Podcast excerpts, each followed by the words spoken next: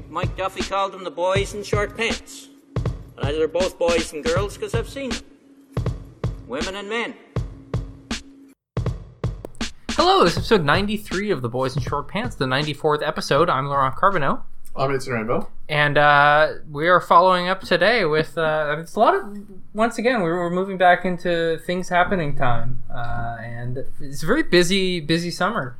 Much more so that uh, Ottawa in summer is usually quite quite a sleepy town, but there's a lot going on these days. Yes, I mean this isn't your average year, I would say.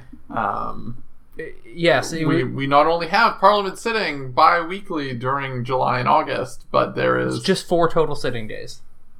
that's what I said. You said bi-weekly, every other week. It's, it's twice a month, whatever. Okay. Uh, months are a little more than four weeks.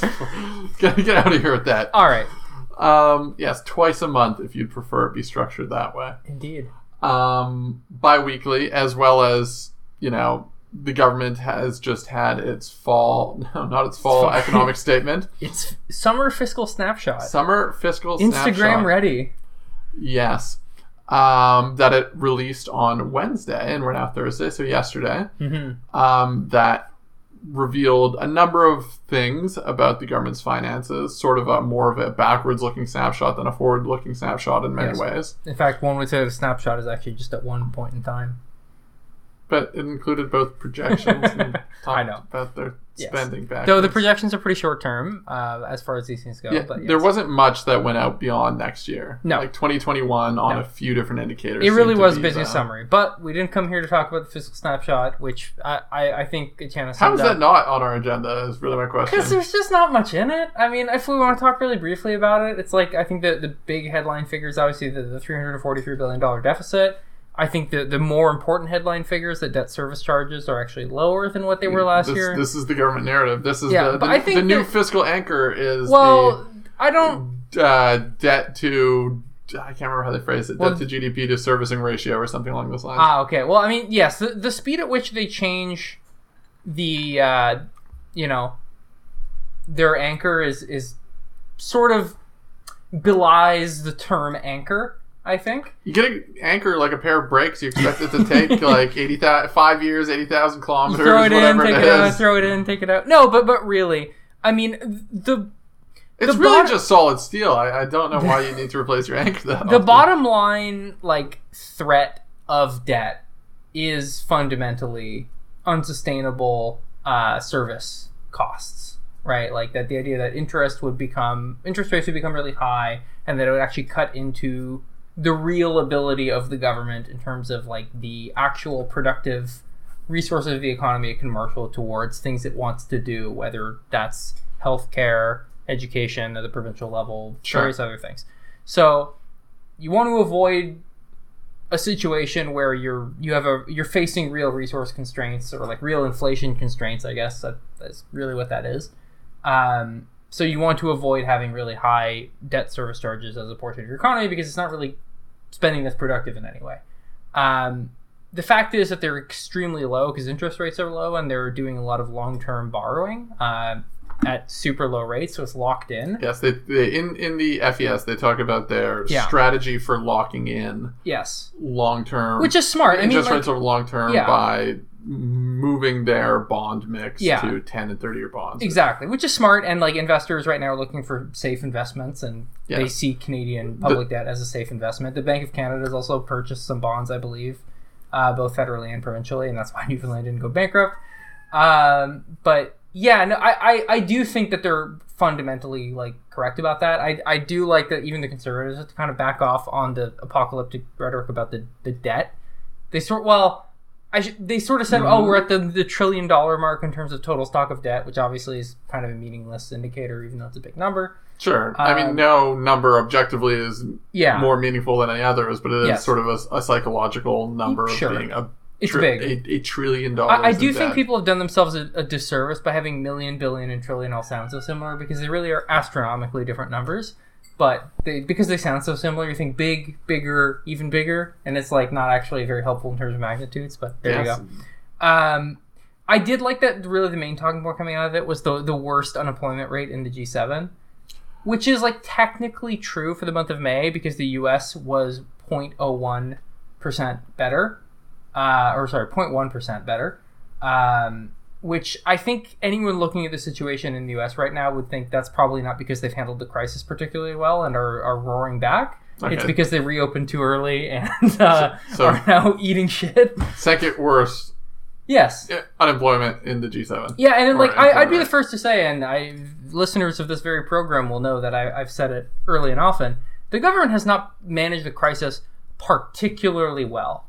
Um, No, and I, I think if if you're going to have, I mean, if, if there is a lesson you take away from all of this, um, I think, and I think it's really that it sort of goes back to the uh, the original sin here, and the original sin was perhaps the health management of it on the front end, yeah, and and perhaps a lot of countries fell victim to the same original sin. yeah, and there was a So lot, a find- lot of finding a comparator that did remarkably better Yeah. in sort of a, a Western European context is difficult because that's who we tend to compare ourselves yes, and it's fair to say also in the Western European context that they had less lead time. a, a right, North, a that- North American a or a Western European. Yeah, And they also didn't have SARS though, and so the- these are sort of our pre-existing conditions that should have led us to yes. um, react much quicker than we did, resulting in less economic damages. I think et it's fair cetera, to say that we had a much less than optimal response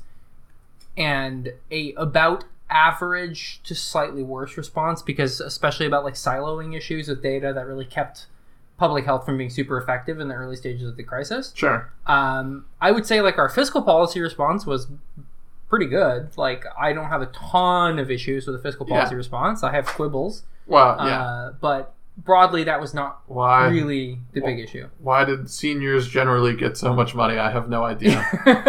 but like, I mean, I would say my my gripe about the fiscal policy is why weren't we more ready to use it, right? Like, I think we could have looked at what Italy was doing in terms of a big lockdown and think, okay, well, if we had to go into lockdown, how do we manage it? That sort of thought exercising didn't really seem to happen, as far as I know. I, I actually have a bunch of uh, access to information requests about this, Sure. uh, but we'll see what happens if I ever get them.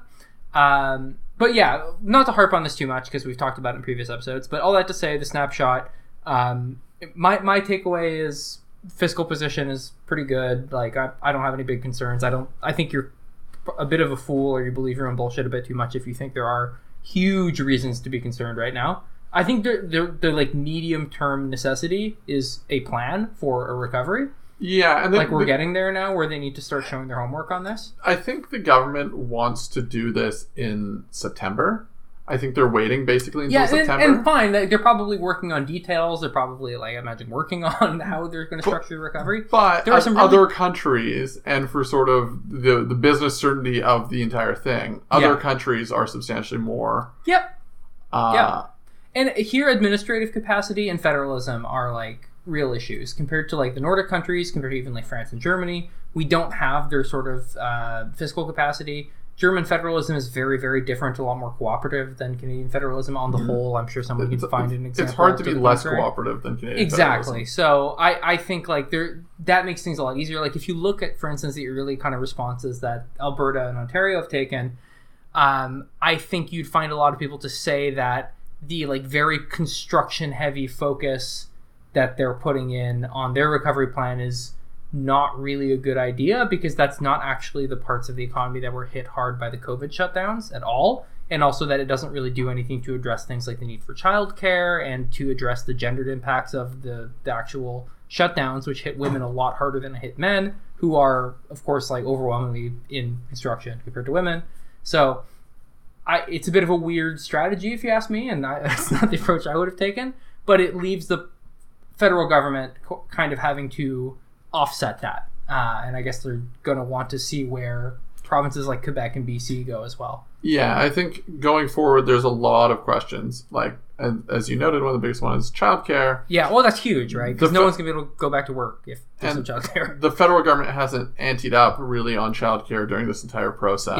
Yeah. Well, what they, Um, they what they would say is that they have 14 billion dollars on the table that includes childcare among many other priorities Yeah, there, that they would a, love to give the provinces. there's a list of ten billion dollars that's, or sorry, there's a list of ten priorities enumerated for that fourteen billion dollars in the fiscal and economic Which is a lot of priorities for every province. Yeah. Uh, and f- so if you just portion that out, call it a billion dollars a province plus territories, roughly. Um, obviously, it's not going to be allocated in exactly that way. Ontario gets the same as Um, Nunavut. just But all of those over 10 priority areas Yeah. becomes, oof, not very much at not much money. No, no, no, and that's entirely a lot fair. of a lot of bread, not very much butter. Yes, I, I think that's that's entirely fair. Um, but yes, I I don't think we, we had actually not intended to talk about the economic snapshot at all. We just kind of got sucked into it. So I think we'll, we'll cut off there uh, for that particular discussion and, and go into what we uh, initially want to talk about, which um, we sort of cut off promising last episode was talking about uh, policing. Sure. Um, I mean, the context when we, I mean, the, the context in Canada, I think, has changed a fair bit over the past two weeks or whenever it's been since we last recorded, Yeah, or from the moment that uh, Justin Trudeau went out to the protest in Ottawa and sort of kneeled down in the crowd surrounded by his pr- close protective detail. And uh, I guess that, that was it. Um, I mean, it's sort of I, I I don't know how much the pressure has mounted in Canada uh, for drastic action around uh, Black Lives Matter. Some of some of the sort of policy uh, points that that Yeah. movement is calling for uh, in the United States. I mean, it has changed over time, but there are still a lot of areas where the protests in the streets, the unrest, are still very live. yeah, Canada, I mean, it's somewhat understandably we're sort of one step removed from the sort of the jumping off point for a lot of this. Um, it seemed to be more of a blip, which is not to say that the underlying issues that led to the protests in Canada are not still there, but sort of the concerted public pressure on the government has obviously substantially diminished in Yeah. the well, subsequent and two weeks. I would give this to what the liberals are able to do on a lot of issues, is just hug something to death. Yes. right like their their approach with fires is is not to to spray gasoline at it which is what the american administration really frequently likes to do with divisive culture war issues uh, among others but to to simply take a big comforting blanket and just smother it until it stops we hear burning. you. We see you. Yeah. We feel well you. that's we exactly you. that's exactly it right um, and it is really effective like they've done this on any number of issues um, and like sort of connoisseurs of the the Trudeau Liberal playbook know it very well. But I think it's proven quite effective in that they've basically said like, yes, we hear you. Yes, you are heard. You're valid. You matter. And then they don't really do a lot. They say, oh, we're going Which- to review things and Wh- like, Which is why some stakeholders say they almost preferred the Harper approach to a lot of things, even on issues where you wouldn't expect uh, stakeholders, just because they knew where they stood yeah, um, with the Harper government. Like if you go in and you get like a yes, we'll do that, or no, get lost, as opposed to a we hear you. we hear you. we, we went in ten times, and they just keep saying that. We have no idea what's going on. Um, seems to be the government's approach to things. I think if we're to peel back sort of the policy onion a little bit, the first thing they sort of moved on, if you will, was body cams, which Yeah, seems which- to be immediately kind of like I think they noticed very quickly that there was actually it's not actually a very popular idea that has a lot of problems and they're like ooh okay hmm. Yeah, but I think it's also pretty clear that the government is not really in or in a fast policy making mindset right now, Yes. particularly on social policy. I think it will come up. I, I don't think Trudeau has forgotten the moment. Um, and I think he's certainly a man who lives for moments like this. Sure yes. Um, so when the government reboots in September, I would expect to see social policy Yeah, comprising he- he did a say- more significant portion of the liberal agenda than I think we would have otherwise seen. Yeah, he, he did note at his press conference yesterday that um, Lametti, the Minister of Justice and Attorney General David Frank Frank Lametti. is looking at um, sort of legal reforms. I forget exactly what he said, but apologies. Uh, that Bill Blair would be looking at use of force reforms, which of course is, is a bitter irony, uh, given Bill Blair's track record Do you uh, want on to police use remind us very quickly for those unfamiliar with uh, Toronto former police chiefs? so just leaving aside the whole carding issue, which is a very big one and a big part of Bill Blair's legacy, um, he also was the police chief during the uh, G20 protests in 2010, I guess, because the 10th anniversary just came and went, um, where basically a lot of people got just the absolute shit kicked out of them by uh, by Toronto police officers. Uh, yes, along with sort of open air detention and many other things. Oh yeah, kettling and all this stuff. It was all very good. Um, so where does that take us? Um, so so far the government has said we hear you, we see you. We're going to put body cameras on cops. Which they haven't actually repeated like since. No, that's sort of fallen off. I think Yeah.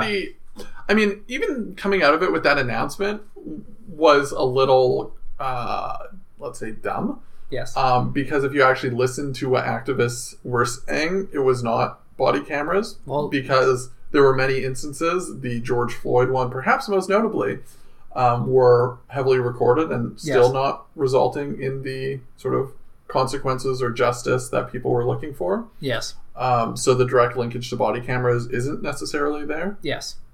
So and, and often you know I in the U.S. where they do have body cameras in, in many places, like what happens is either like they mysteriously turn off when police Yeah. brutality happens uh, for some reason, or they're kind of just used to expand what is already fairly pervasive surveillance that I I don't think we need more of. Sure, and and yeah, there are a number of other policy issues associated with cameras. The storage, the cost, All of all of these things, right? official languages compliance with the, the archives. That's not a real issue, but it might be actually. Who knows? Um, so body cameras was sort of put out as the uh, the table stakes there, and sort of quickly forgotten about. yes. Um, which then led us into sort of a conversation of does systemic racism exist in Canada, or more specifically, Well, all of Canada except in- for in- Quebec, I in think the is the answer we've come to. or more specifically within the RCMP, which led to sort of um, the awkward moment for the government where Police Commissioner Brenda Lucki said no and then yes. and Um, then later that while the the long jump is a very good example of systemic Yes. racism, I think this is where you should roll that tape. I, I will roll that tape. Yes, there's absolutely systemic racism. I can give you a couple of examples that we've uh, found over the years. Uh, for example, um, we have a physical abilities a requirement evaluation. It's an obstacle course. Um, in there, um, there's a six foot mat uh, that you have to do a broad jump. And when we put uh, the uh, lens on it and reviewed that physical requirements test, um, evidence told us that the average person can broad jump their height. So, of course, how many six foot people do we hire? And there are people in all different cultures that may not be six feet, including um, there's not a lot of women that are six feet tall um, that would not be able to get through that ex- that type of test. Okay, the tape has now been rolled. Yeah, I was I was just waiting for uh Well, I, I I will splice it. It'll be fine. Yeah, don't You're- worry. you're We're not gonna- gonna give her a full. Yeah, it's okay. Technology is amazing these you're, days. you're gonna delete this section. No, too. not a bit. We're gonna Okay. keep going. So uh, yeah, go ahead. Um, sometimes I doubt your your commitment to splicing in audio clips. I used to do it a lot more. I used to have uh, Bernie Sanders going millionaires like whenever that came up. It, was, wasn't bad. A lot more work though. Um, so anyway, what We, you were- we were still in school, Etienne. In fairness, we had more time. what you hear in the clip is uh, Commissioner Lucki um, offering her take on systemic racism in uh, the RCMP, and she actually sort of volunteers it in a way that's really unprompted and doesn't really fit well with the response that she gives. Yes. And so, not to psychologize it too much, um, but I really doubt that that was the answer that her staff prepared her on. Um, it's it's not really about systemic racism. It sounds like it was a GBA analysis. yes, of I mean, gender inequities in the the par. Um, just the standing jump. That is part of the RCMP sort of like evaluation, physical, abilities. evaluation. Yes. Um, so really awkward response to Greg Fergus. Yes. So it doesn't look good. No, I mean, you'd think at some point in the intervening, like two, three weeks before that meeting, that someone would have like I- the RCMP presumably as comms people. Someone would have taken her aside, been like, "Okay, what are you going to say if someone asks you at this committee meeting? Do you think systemic racism is a problem?" So this is to me also a failure of Bill Blair's office because it is well within the realm of his office to interrogate his deputies or in the I mean the commissioner is effectively a deputy minister um, although the relationship isn't exactly the same. No, it's a little yeah. Um, but we sat around the table with the heads of the RCMP, This is of course when you were in the public safety Yes. minister's office, just for CSIS, who's whoever it was, before going to committee on C51 or some of these other bills. and you do the hard questions, and you just say like you pretend to be an MP, and you say, "Baha, here here's the gotcha questions. How are you going to respond?" So basically, you were, you were coaching independent civil servants to give partisan answers. Not at all. It just That was a clearly Yeah. with Yeah, facetious it's- voice. Yeah. No, you're just having you know preparing them in Basic the, on, stress on, test. on the political side of Yeah, things. basic right? stress test of like, can you get through this? because all of this reflects back Because it's not their environment, right? Like, and it, you're right. Like, that's exactly it. Is that ultimately everything Brenda Lucki says there reflects on Bill Blair, reflects on Justin Trudeau, and it's like you need people who like this is the reality is that we have a go- you know responsible government that is responsible to the legislature, which includes opposition members. And you need to be able to give good answers to people who, you know, are masters of the public purse, who, you know, are masters of, of the legislative process. You need to be able to give them satisfactory answers. And sort of like heavy bureaucratic speak is not the language they speak, and it's not the language Canadians speak. And like public officials need to be equipped to deal with the realities beyond the sort of obsidian tower of government. I guess it's the opposite of academia. Sure. Yeah. So Brenda Lucki um, was not the choice I would have made, um, if only because I would have chosen For RCMP commissioner. yes for RCMP commissioner. I would have chosen someone external to the organization. Although there have there has previously been an external commissioner um, who I wouldn't say proved to be a great reformer, but I do think that's what's needed to shake up and sort of transform the RCMP. Um, alongside political will to transform the RCMP. Yeah. So, what would you say are like the big? So, first of all, I guess what's the job that the RCMP has, and what do you think are the its shortcomings in doing that job? Okay, so the first thing anyone needs to know about the RCMP is broadly it's split into two categories uh, what's called contract policing and federal policing. Contract policing is where the RCMP plays beat cop across all of the provinces, well, in, in various provinces and municipalities. Um, in British Columbia, for instance, sort of the general police that you'll find in smaller communities are RCMP officers. Yeah. Same with the Maritimes. In larger communities like Vancouver, you have VPD. Um, but you go into Alberta, uh, again, all of your small towns are policed by RCMP. Not for much longer. that actually one of one of the great points in that is removing Alberta from RCMP contract policing. Um, and then, so you have some provinces where there's virtually no RCMP, um, namely Ontario. I mean, principally, if not exclusively, Ontario, Quebec, and New, uh, Newfoundland yeah. um, who each respectively have their provincial police forces. Um, and so that so there's an indigenous policing side, Which component, is really different. but yeah. we're, we're going to leave that aside Yeah. because it's not really um, in the same wheelhouse Can and I significance as the other ones. very quickly Sure. on that. It's just that Indigenous policing uh, is often it's basically treated like as a program where others are treated as like essential services. So they have like much smaller budgets for one because they're basically allocation based instead of like needs based or like operations like actual expenses based. So they're often like dramatically underfunded.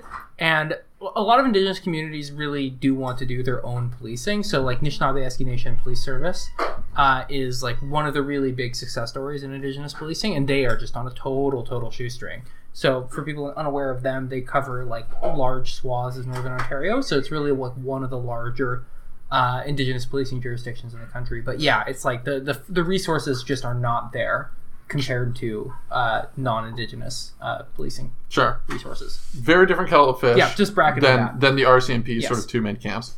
Um, so contract policing is the RCMP that most people are familiar with. Yeah. boiled down to the end of the day, they're the the RCMP that give you RCMP speeding tickets who are giving you speeding tickets. Yeah. They're catching the shoplifter. They are coming to investigate the murder. What whatever it is, they're Yeah. sort of the general point of contact with the RCMP that people are familiar with.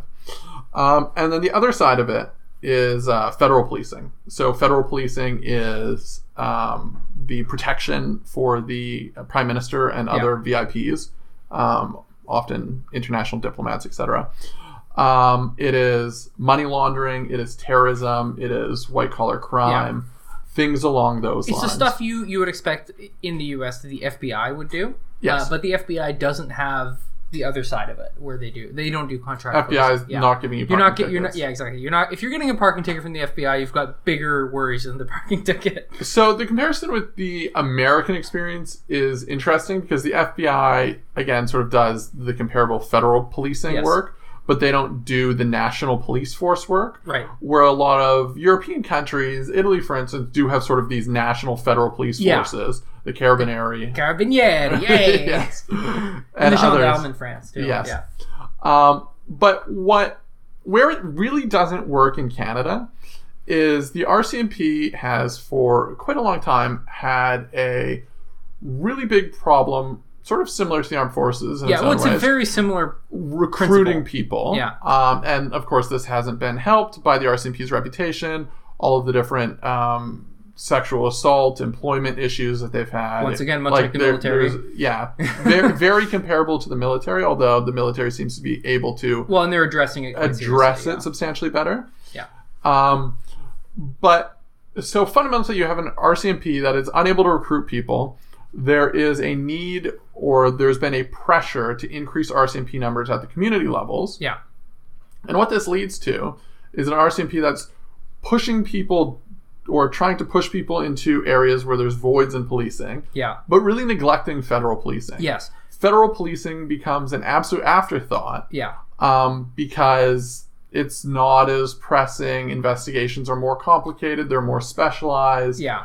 And this is sort of my fundamental problem. Well, it's one of the fundamental problems, let's say, with how the RCMP exists today.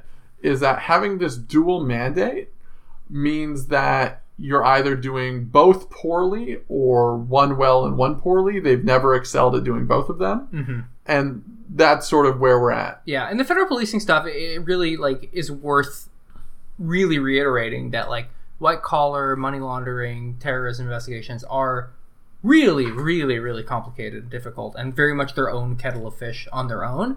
And like just to, to specify exactly what Etienne's talking about when he's talking about the, the sort of um, military like recruitment issue is that the military has a principle called universality of service, which is basically that every member of Canadian Armed Forces basically should be physically capable uh, of doing the job of a rifleman. That's kind of the idea. Um, the RCMP has a similar thing where if you join the RCMP and let's say you're, you know, you've done tons of like let's just take terrorism an example. Let's say you're like the biggest expert on like Dagestani uh, Islamists who like Sure. whatever, right? Like doesn't matter.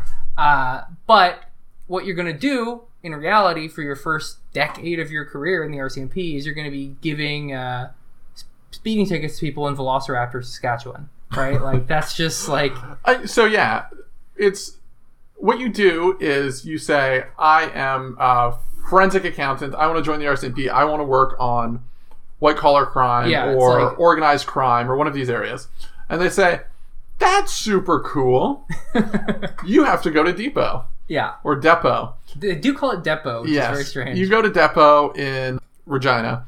And then you do a couple months of basic training, and then they ship you off to Velociraptor, Saskatchewan. uh, Velociraptor, Saskatchewan. It can be on the hill. Um, I I don't know if it's There's the always case, like eight cars just like there, there was a lot of uh, trainees on the hill often um, or often it's to rural and remote communities right yeah um, and the reality of this is you never know if you're going, going to get into that federal policing that you want to get into so the risk of having to go work wherever is you know doesn't incentivize you someone with a phd in accounting or whatever it is to get into federal policing or to ever make it into federal policing. Yeah.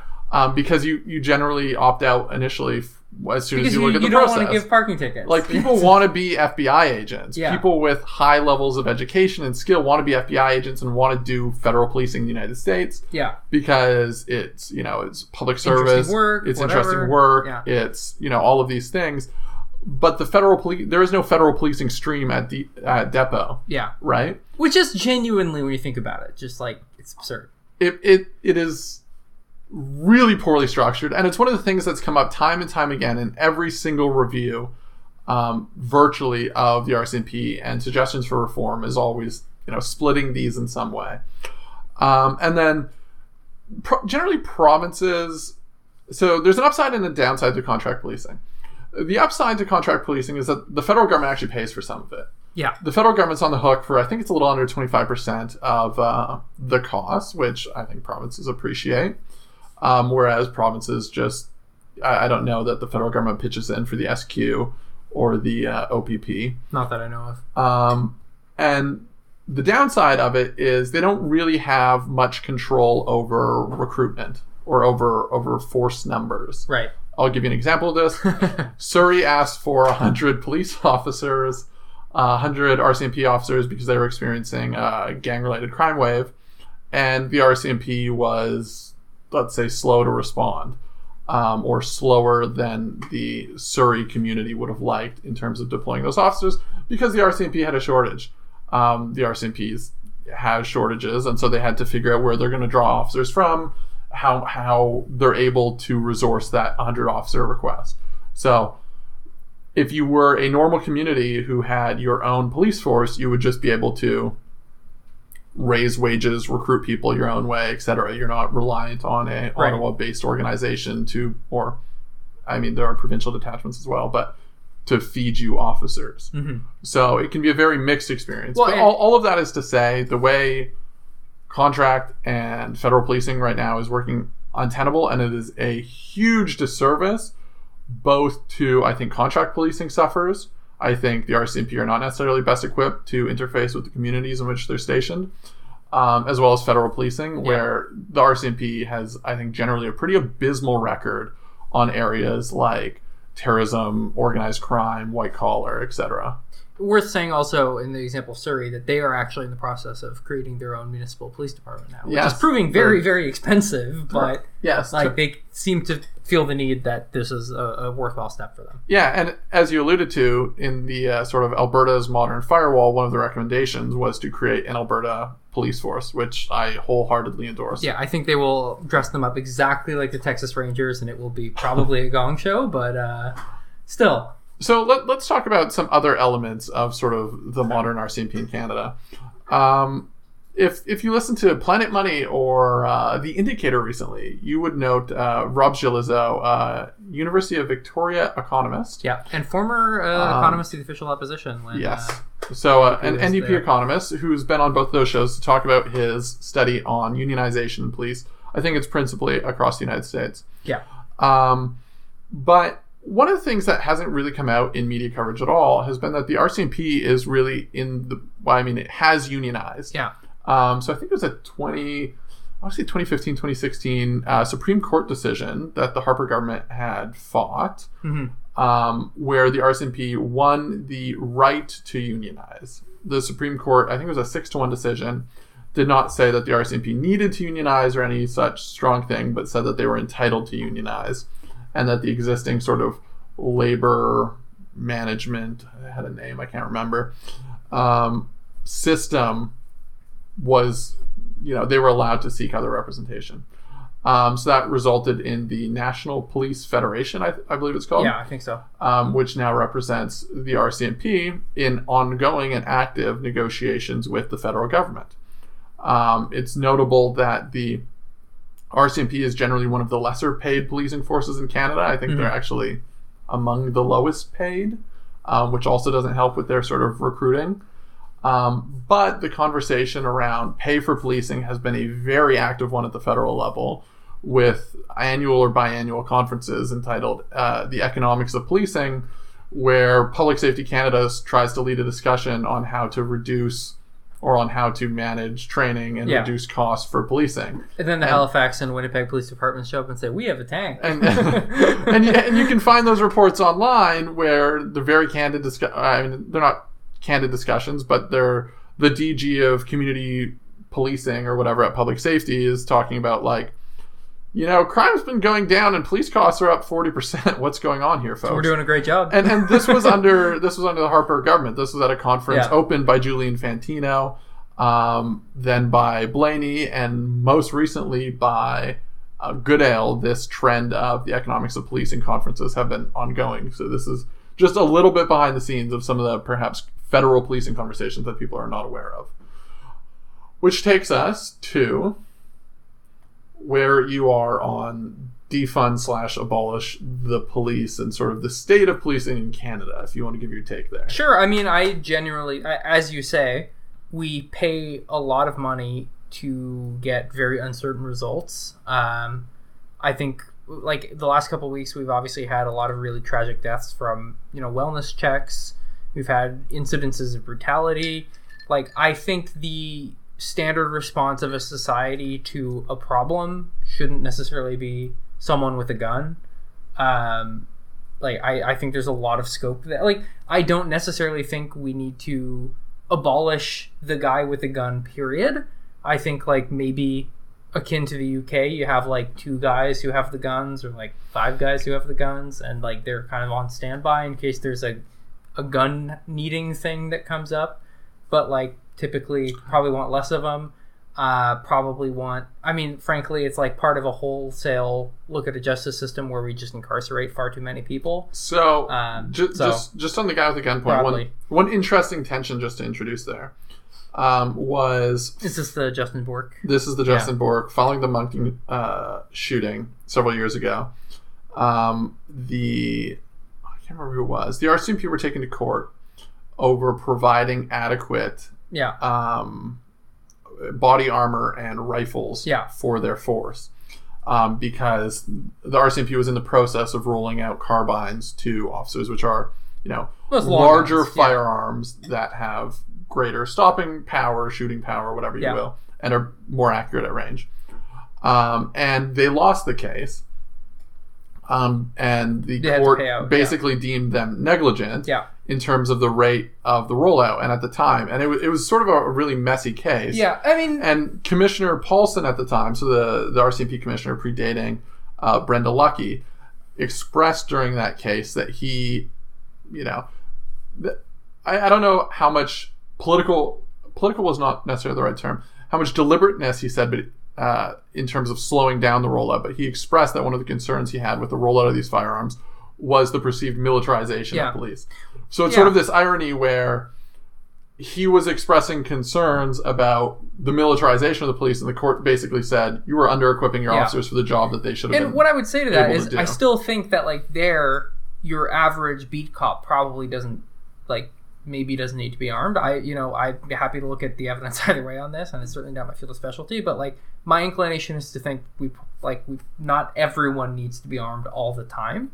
And I think if you had a dedicated, you know, like emer- like real emergency response kind of thing, where like this is like an active shooter situation, because as we saw, like even tragically a couple months ago in Nova Scotia, like the RCMP doesn't respond to these incidents well.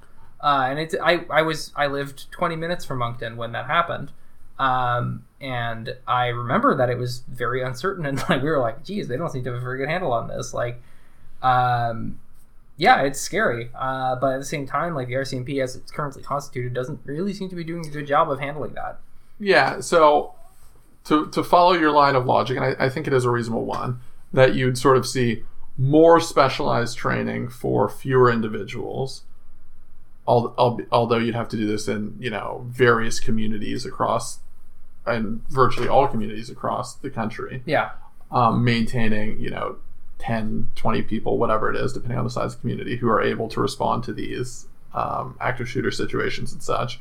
Whereas the beat cop who is giving you a traffic ticket perhaps doesn't need a fire. yeah, and also like you give that person like a lot more, like training to you know yeah, yeah. do the And kinds of like by, de-escal- by but virtue, also by virtue yeah. of striking this balance, you're to- able to adjust the level of, yes you know, the individual giving parking tickets perhaps doesn't need the gun or any of this Yes. training, and those explicitly dedicated to it. yeah it's kind of an echo of the universality service thing here again where like not everyone in a police service needs to do the exact same job um, and i think also like we probably just need to think hard about like uh, do we want more you know cops feel that they're being called on to be social workers it's like well okay do we want more social workers in a sort of parallel kind of organization? People say well that sounds very expensive. And it's like well have you looked at the cost of policing recently? Because it's also quite expensive as is incarceration. So in, in my view i like I, and like i said I'm, I'm not an expert on this but my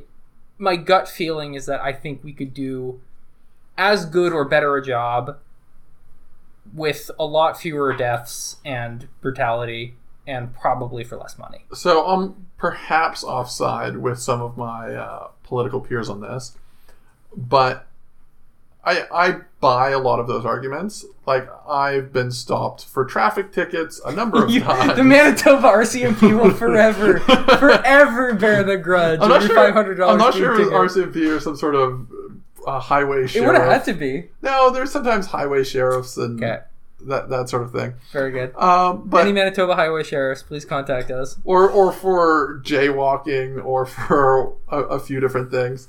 All That was the Edmonton Police Department, though, was it? that that was Yes. Edmonton Police Department. Jaywalking tickets. Who knew there were 300 bucks at Edmonton?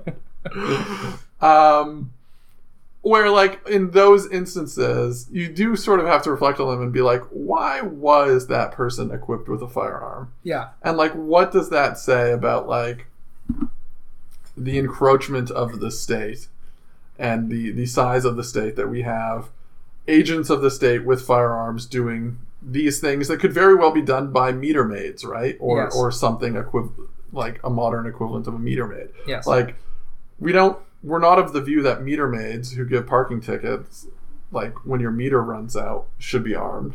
So why should the police officer stopping you for jaywalking or the police officer on the highway who's radar gunning Yeah. you? And I think what Like- people would say is that like there are legitimate risks, right? But it's like and, and that's true. Like you know, it's not unheard of for for traffic stops to go really quite poorly. And I think you've you know you've noted especially like sovereign citizen actually pullovers Sure. can often go really bad and very violently. Um, but at the same time, it's like But as, as you know, it, it's it's that's that's tough. So my response to that is yes, and that's something you need to factor in and how you're going to respond to those situations. And if it's just like you know that the the person responding Yes. should get out of there and call someone who's more qualified to deal with it. Yeah. 100. percent Sometimes, Well, and- and some sometimes you too- just have to walk away. One Yeah. second, finish this. Go ahead. Yeah. Sorry. Um, but in a lot of we we don't accept that premise for like nurses, right? Like Exactly. for Yeah, a lot of where I was other going. workers, we don't accept that at Service Canada. Yeah. That Service Canada. You never know who's going to walk in, right? Like Oh, you have no more control than a police officer does over a traffic stop. In fact, you you have the police officer has more control over the traffic stop than someone at Service Canada does. Yes, or even uh, to give you a, a relevant Ontario example, the LCBO, Yeah, who is constantly being uh, cleaned out. pillaged these days. Um, but there isn't a great call to arm, you know, LCBO officials. Yeah, So I, I think I think it is a moment in history where it's perhaps time for a rethinking yes, of what responsibilities a police officer yeah, who who is armed should be doing, or a police officer period. And if we want to make some spin-offs um, that are more specialized for the traffic radar person, like can be just simple bylaw, yeah. un- unarmed bylaw. I don't know if bylaw in Ottawa are armed. I, I don't. yeah. I tend to think not. I mean, it, one thing that's really important with all of this is that I think people lose a sense of the possible because we don't have a good sense of history. So, like, I think knowing how historically specific and contingent policing is in the Western world in terms of like where it comes from socially and like what its historical origins are, uh, especially in North America. Like, I think people in North America are a little more conscious of like the fact that like the RCMP, for example, uh, like the Northwest it refers to is is like you know refers to policing indigenous resistance movements uh, against and encroaching colonizing Canada. Um, obviously, Europe doesn't have exactly the same experience, but at the same time, they were running global empires where often you have you know people policing communities thousands of miles and many many cultures away from their zone of you know cultural competence and comfort george orwell famously was a uh, police officer in burma uh, before that ceased to be a british colony in his early life. Um, it's just like like they're institutions of social control that have come from a very historically specific trajectory uh, based in industrial capitalism and colonialism. And like i think if you start thinking like well okay if we were actually designing this like not with like dominating people in mind like what would that look like right and i think it's worth remembering that that is where that comes from uh, it's about population control of places where you don't have a lot of control Let me tie this back to the Rob Gillezeau point that I brought up earlier because I, I completely forgot to actually. Um, i was wondering where you're going with that yeah, yeah, I, I forgot. I forgot to take that anywhere.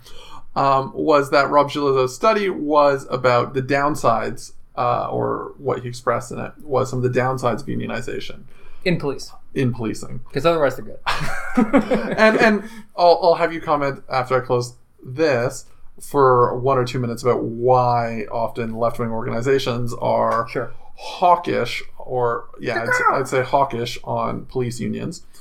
Um, but his study was effectively that when RCMP, or sorry, not RCMP, when police forces go to the bargaining table and they are, cease to be able to bargain over wage, they bargain over many other things.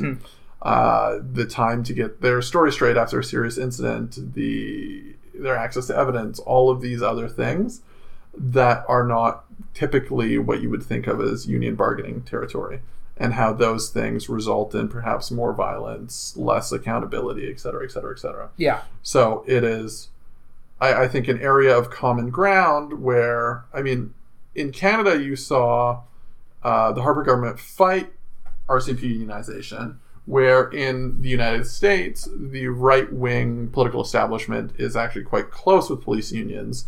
Uh, Donald Trump uh, comes to mind. Yes. So there, there's a little bit of a different dynamic going on there right now.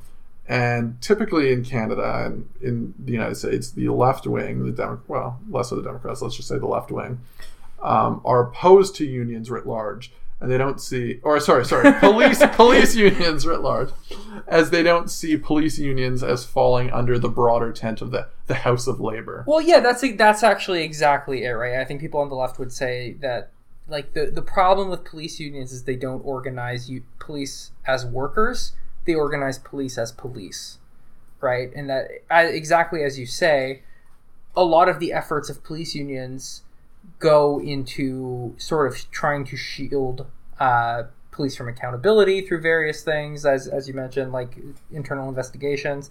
There was a case, I think it was actually the case of uh, the young woman in Toronto who uh, died falling uh, from a balcony. Uh, that the police officer uh, wasn't cooperating with like the special investigations unit, and that was his right to do so which seems crazy. I mean, if the police come to your house, you don't really have the right to just be like, "No, no, thanks, I'm not interested." Um, Well, you- if, you- if they you have do, well, if they, if they have you in connection with a serious crime, and even then, Etienne, in fact, it, like as people often say about know your rights kind of stuff, like unless they decide otherwise, in which case there's not a lot you can do. Um, so yeah, that that's really the critique is that it, it's not an organization that protects workers; it's an organization that protects police as police. Okay, Uh, that that would be the critique. let's let's leave that there. Sure. Uh, because we're running out of time to talk about the the sizzle and the sauce. Yes. um, which is the I'd say a good two to three weeks of we headlines, yes. um, with the latest and perhaps the most significant one coming today, um, which is the story broken. You would say that's the most significant. Maybe we, let, us Okay, let's, get, get, let's get it. there. Let's work backwards. Um, broken by, tweeted by Canadaland, broken by the CBC, and then followed up by Canadaland. Perhaps all of this came Bit about from, from. Reporting, Yes. and then Canadaland got all moody about it. Um, but it is the revelation that the God, um, the we organization, which I'm going to use to call both the foundation and the nonprofit, so it's me for we and we, me for we, Me Too We. me too we. So ME to WE Social Enterprise is the for-profit branch of um, the sort of House of Kielburger. Yeah, I, I encourage you to price out the premium vacation packages on their Yes. website at fifteen thousand dollars a night. Yeah, so just to zoom out a little bit here once again and, and introduce some context. Uh, in April, uh, the Prime Minister announced a sort in a suite of sort of a policy package aimed at young people, including the emergency student benefit, uh, the Canada Summer uh, Student Students anyway CSSG, uh, which was basically aimed at providing compensation for volunteering uh, Which- for young people. which is a policy issue uh, in and of itself, but we won't get into that. Sure. Um, then they announced a little later that We Charity, which is the other half and the larger half of the, of the House of Kielburger, um, which is, of course, I, by by that I mean I, I refer to Mark the, and the yeah Mark and Craig Kielburger, two brothers who founded Free the Children, which then became We Charity, and then they spun off ME to WE as a sort of for-profit arm. Uh, that is not the charity, but you know, closely associated because they are run by the same people, allegedly. uh, allegedly, uh, we's defamation lawyers are, are hawkish, so Allegedly. Everything is alleged. Alleged. Everything is alleged unless specifically indicated otherwise, which it won't be. And everything is our personal opinions unless specifically indicated otherwise, which they won't be. Allegedly. So it was a, a nine hundred million dollar program to be administered. We found out mm, last month, or well, they found out before that. well, they did, yes, but we we found out last on month. first? that we found out last month was to be administered and was really un- substantial, substantially, eh, substantively underway. Yeah. was being administered by we. Charity. Um, but the challenge there is that we seems to do uh, some work in sort of the the global south, bringing water, education, etc. And they seem to do that's maybe in the B tier of what they do. Um, the A tier of what they seem to do is put on global We days. multimedia we days to encourage youth volunteership and wellness And- or something. And and in a bitter irony, uh, Sophie Gregoire Trudeau, who hosts a wellness podcast for uh, We, in fact, contracted the coronavirus at a We Day event in London. Uh, Ki- kicking off Canada's coronavirus response. Yes, so it's a real full circle kind of situation here. Um, but th- that is actually, I mean, There's so many layers to this onion, isn't it? yes, and and this is sort of what is coming out is the number of ties between this liberal government and the We organization are actually astonishing. They go back decades. Well, they go Um, back decade. Well, eh, sorry, a decade. yes. Um, Trudeau himself had like has done work with the Kielburgers for basically as long as he as long as he's been an MP. A little before even. a little before. Yeah. Uh, members of his inner circle are associated with the Kielburgers in various ways. Yes. The We brand is sort of capital L liberal in a lot of ways. And the public is just sort of slowly beginning to find that out. Yes. Um, they were Allegedly. al- allegedly. and, and so it's sort of this soft power thing that we've seen the liberal government cozy itself up to this organization in a myriad of ways.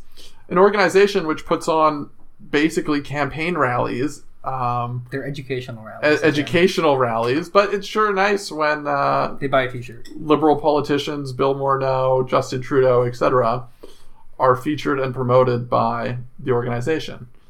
Um, so, I mean, there's been significant reporting on this by Canadaland, which, you know, I have my gripes with, but I, I would start there. Um, but where it is sort of today is the uh, Prime Minister's third um, ethics investigation. Indeed. And He's two for two so far. So and, and the part Canadaland won't talk about that I think we should is sort of the process that led us to um, all of these stories over the past month. Because I think what became immediately apparent was one, we was a very strange choice to be administering this program. Um, that you know others like Volunteer Canada or United Way would have been more natural fits. Um, they perhaps didn't have the capacity. Um, the fact that the government wasn't administering it to begin with was a bit of a mystery. Um, the government basically has spent two hundred and fifty billion dollars, um, or no, two hundred and thirty billion dollars in its COVID response, and this was the billion dollars that got stuck going out the door that they needed a third party to really run, and that third party happens to be deeply linked with the Trudeau government Yeah. on like a very personal level. yeah, Um, so let's actually talk about uh, what I'd call a thread of quasi misinformation. Um, yeah, sure. And this will bring me to the point I want to make. So that that is In well- terms of all well and good. government process and where it was followed, where it wasn't followed, what's being omitted, what people are ignoring. would you like me to read it? Yes, so that we please- get fewer please uh, do. Etienne flubs. There's a fair bit of misinformation going around about the Canada Student Service Grant. That's what it is. Thank you. And WE's involvement. Having previously worked in a central agency that was involved in this decision, here are some clarifications in a short government decision making 101. Just stop me whenever you want, by the way. no, but Every new policy or program needs cabinet approval before it can be announced and implementation can begin. In the case of the CSSG, it was part of a $9 billion package for students that civil servants at ESDC, Employment and Social Development Canada, were tasked with pulling together in a memorandum for Cabinet, MC, which we've spoken about in a previous episode a long, long time ago, so go ahead and track that down if you want the full story about those, which provides the rationale and recommendations for the policy slash programs to be approved. If Finance Canada had already allocated funds for this policy, then the MC is costed at a high level. MCs are developed by civil servants with strategic input from the minister's office and other government departments, so that when the minister responsible goes before the relevant cabinet committee for approval, her colleagues are already briefed on what is to come and how it may impact other portfolios. The student aid package, announced in April, was for pandemic relief, so the cabinet committee that would have discussed it is the ad hoc one for pandemic response chaired by the deputy prime minister. Uh, the prime minister is not on this cabinet committee. Thus, Yeah. and th- th- th- these are not my views, allegedly. Thus, the student aid package was discussed at this cabinet committee without the PM, and this committee's recommendation was sent for the executive committee of cabinet's approval, which is usually rubber stamping of the CC's cabinet committee's recommendation, chaired by the prime minister. The PM announced the $9 billion program on April 22nd, meaning cabinet approval was obtained by this point. We know this is long. We know a civil servant from ESDC approached We Charity shortly thereafter, week of April 26, to ask if they'd be interested in partnering with the government on the CSSG component of the student aid package, worth $912 million. This means that the CC slash cabinet approval was given before we was approached or engaged. After we agreed to jump on board, ESDC would have brought a Treasury board. Uh, I have a point about that to make later. To seek access to the $912 million and to have the contribution agreement approved to establish the transfer payment program for the CSSG. The CA includes oversight and performance measures. The PM is not a member of the Treasury. This is exhausting. The PM is not a member of the Treasury Board and thus would not have been involved in the detailed discussions around WE's involvement that would have taken place at this cabinet committee. So the issue of whether the PM has a conflict with we may not even be relevant since the facts we know point to him not having been involved in the detailed discussions about the CSSG. That is normal since the PM is not usually involved in the weeds of program design and delivery. We may learn new facts from the Ethics Commissioner's investigation, but on the face of it, there are no red flags, despite all the partisan huffing and puffing over this. Questions around why we was asked to partner are fair, but linking it to favoritism on the part of the PM demonstrates a lack of understanding of government decision making Oh, and how many hands are involved in yet. Oh boy. The rest is not really relevant. So immediately, well, shortly thereafter, a day later, it came out that the PM himself confessed to have been in the cabinet decision and did not recuse himself from the cabinet decision. So Yes. that, that points to the first error in this thread, um, which is the presumption of which cabinet committee it went to. That it went to. And the rigidity of how cabinet committees are discussed here as like a sort of like the rigidity of the entire process Yes, exactly. is like that's not how this works. and, and this is something that I would hope um, someone who spent a substantial amount of time in a central agency, in, unless they really had their process blinders on, yes. would be aware of.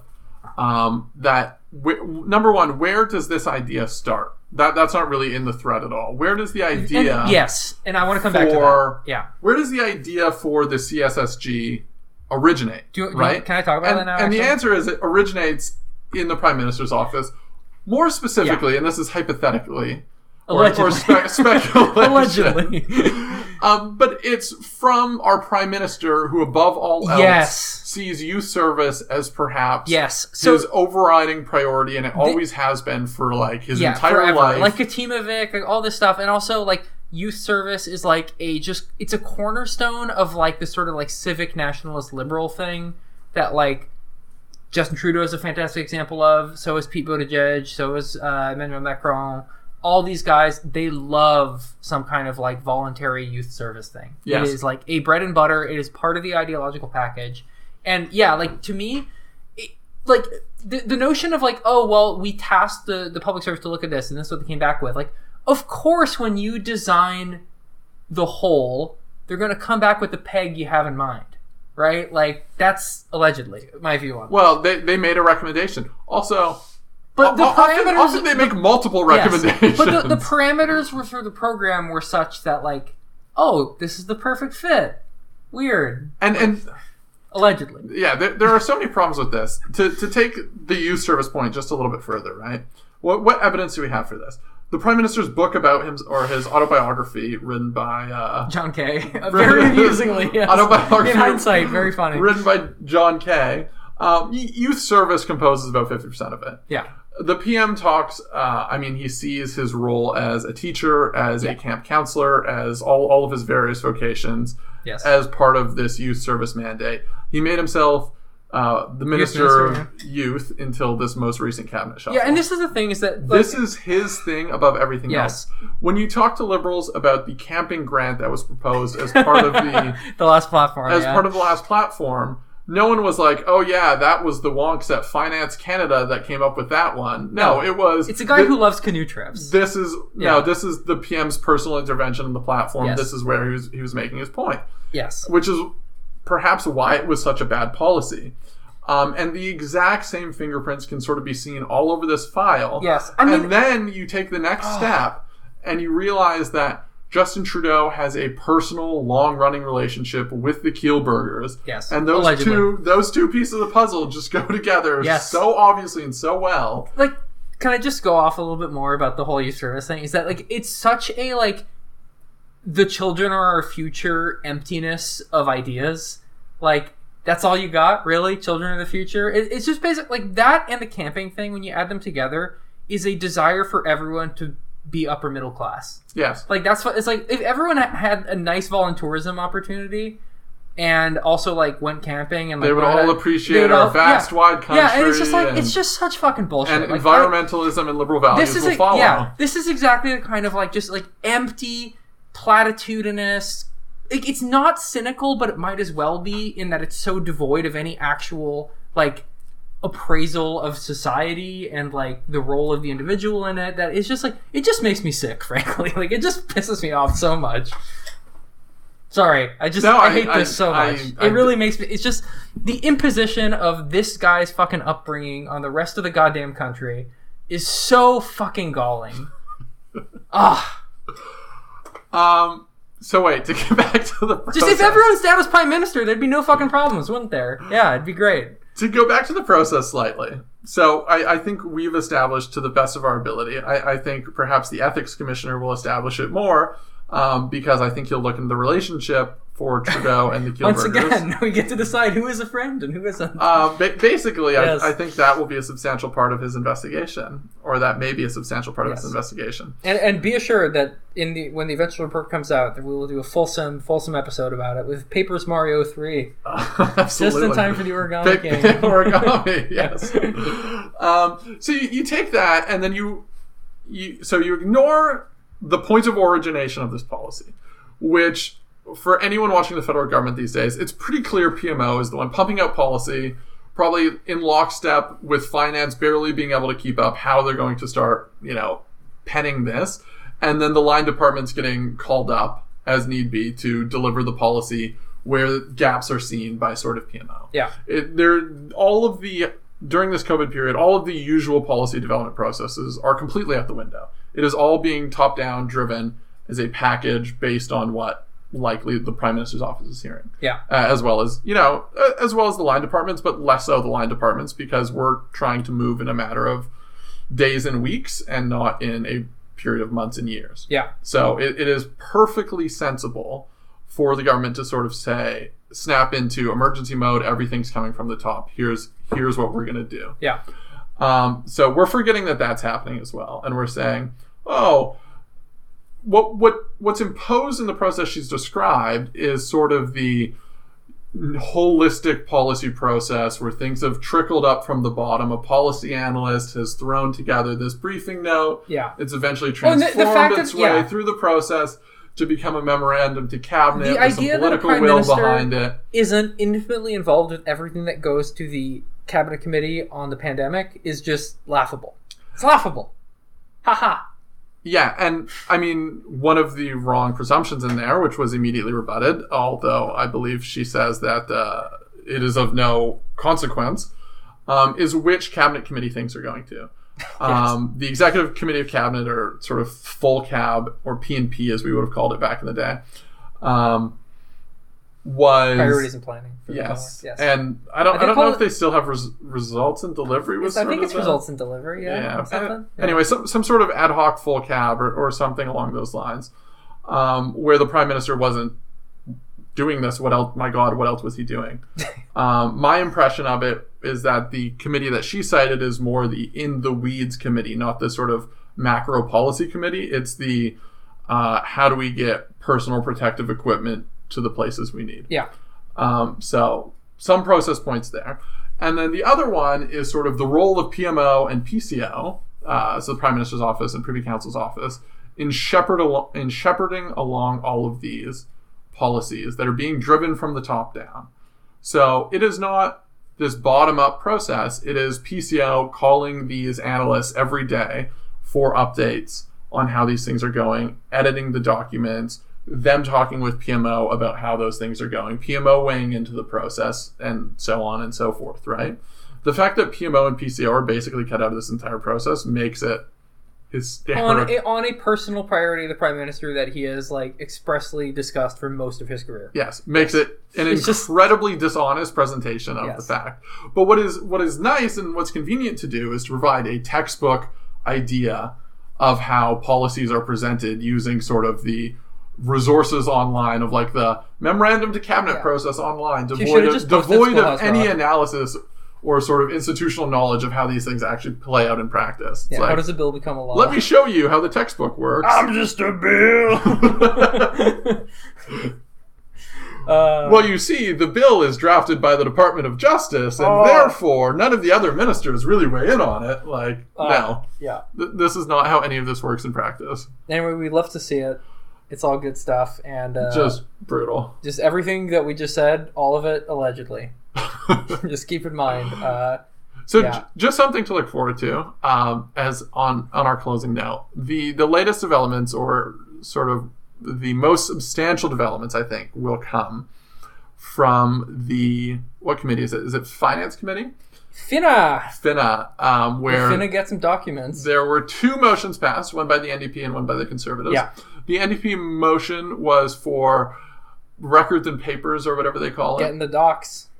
Was 30 No, it's days. not a notion, not a motion for the production of papers. That's It was, quite, it was quite a different a, thing. yeah, it was, which is much more serious. Oh, and they're so stupid too. Yes. It's basically yeah. No, we'll, we'll get into that at a different time. So, they, they're it- basically useless. That's why you don't see them. but a humble request Yes, for the government to provide all their papers in relation to this. So that'll be very interesting to see. indeed. And I, I anticipate already that there will be a big piss up over redactions Yes. parliamentary privilege. This happened uh, to a lesser extent in the HESA committee Yes. around the COVID Hessa documents. Decided to let sleeping dogs lie on that one. Um, so we will see. In that instance, the department improperly redacted the documents before before providing them to Parliament. Yes. Uh, whereas it is is the law expressly clerk. the law clerk of Parliament who should be and perhaps not, in and not for the consultation, standard and not for the standard sort of ATI redactions Yes. or like business sensitivity. It was strictly Cabinet protect conference, privacy, national security, that kind of thing. so um, we will see what happens there, but I suspect it will be interesting. so that's one half of it. The other half of it is four meetings of uh, no less than three hours, if I recall. Yes, you do recall. um, by the Conservatives to have various witnesses appear testify before the committee, including um, the clerk of the Privy Council, um, Bardish Chagger, who is the Minister of Youth, uh, Volunteer Canada, which is an organization that has been put out as perhaps uh, a likely candidate for administering the program, although the, CEO, the. CEO of Volunteer Canada has stated a policy difference on paying volunteers. Um, so that's perhaps why they're tapped out. So it'll be interesting to Yes. see what they have to say. Can I make a just quick note about the policy writ large? And that's all, folks. just that, like, when we talk about, you know, options that were on the table, they, they could have very well just said, hey, if you're getting the CESB or CERB as a young person, maybe consider doing some volunteering and like maybe maybe they even do the like the I want to help portal. You know, a, a Right. personal responsibility approach to things, if you will. Perhaps. And then it's just it would have saved them this whole thing. It's just like they wouldn't like it's just like the money still would have gotten out the door, people would still gotten what they needed. And they just would have avoided this big like overreach that just got them nothing but grief. Anyway, But they would not have inspired many young Canadians to take up youth service, instill values in themselves, and join the Liberal Party. I you know, it was Global Shapers, Banform, all the yeah. the usual suspects. Yeah. Oh, very good. I think we'll call it there for, for the evening. Uh, thanks again to everyone who, who's listened to the episode. Uh, it is our pleasure to be doing these once again semi regularly as, as things permit. Um, you can, of course, uh, follow us at Short Pants Pod for all of our latest musings and dunks.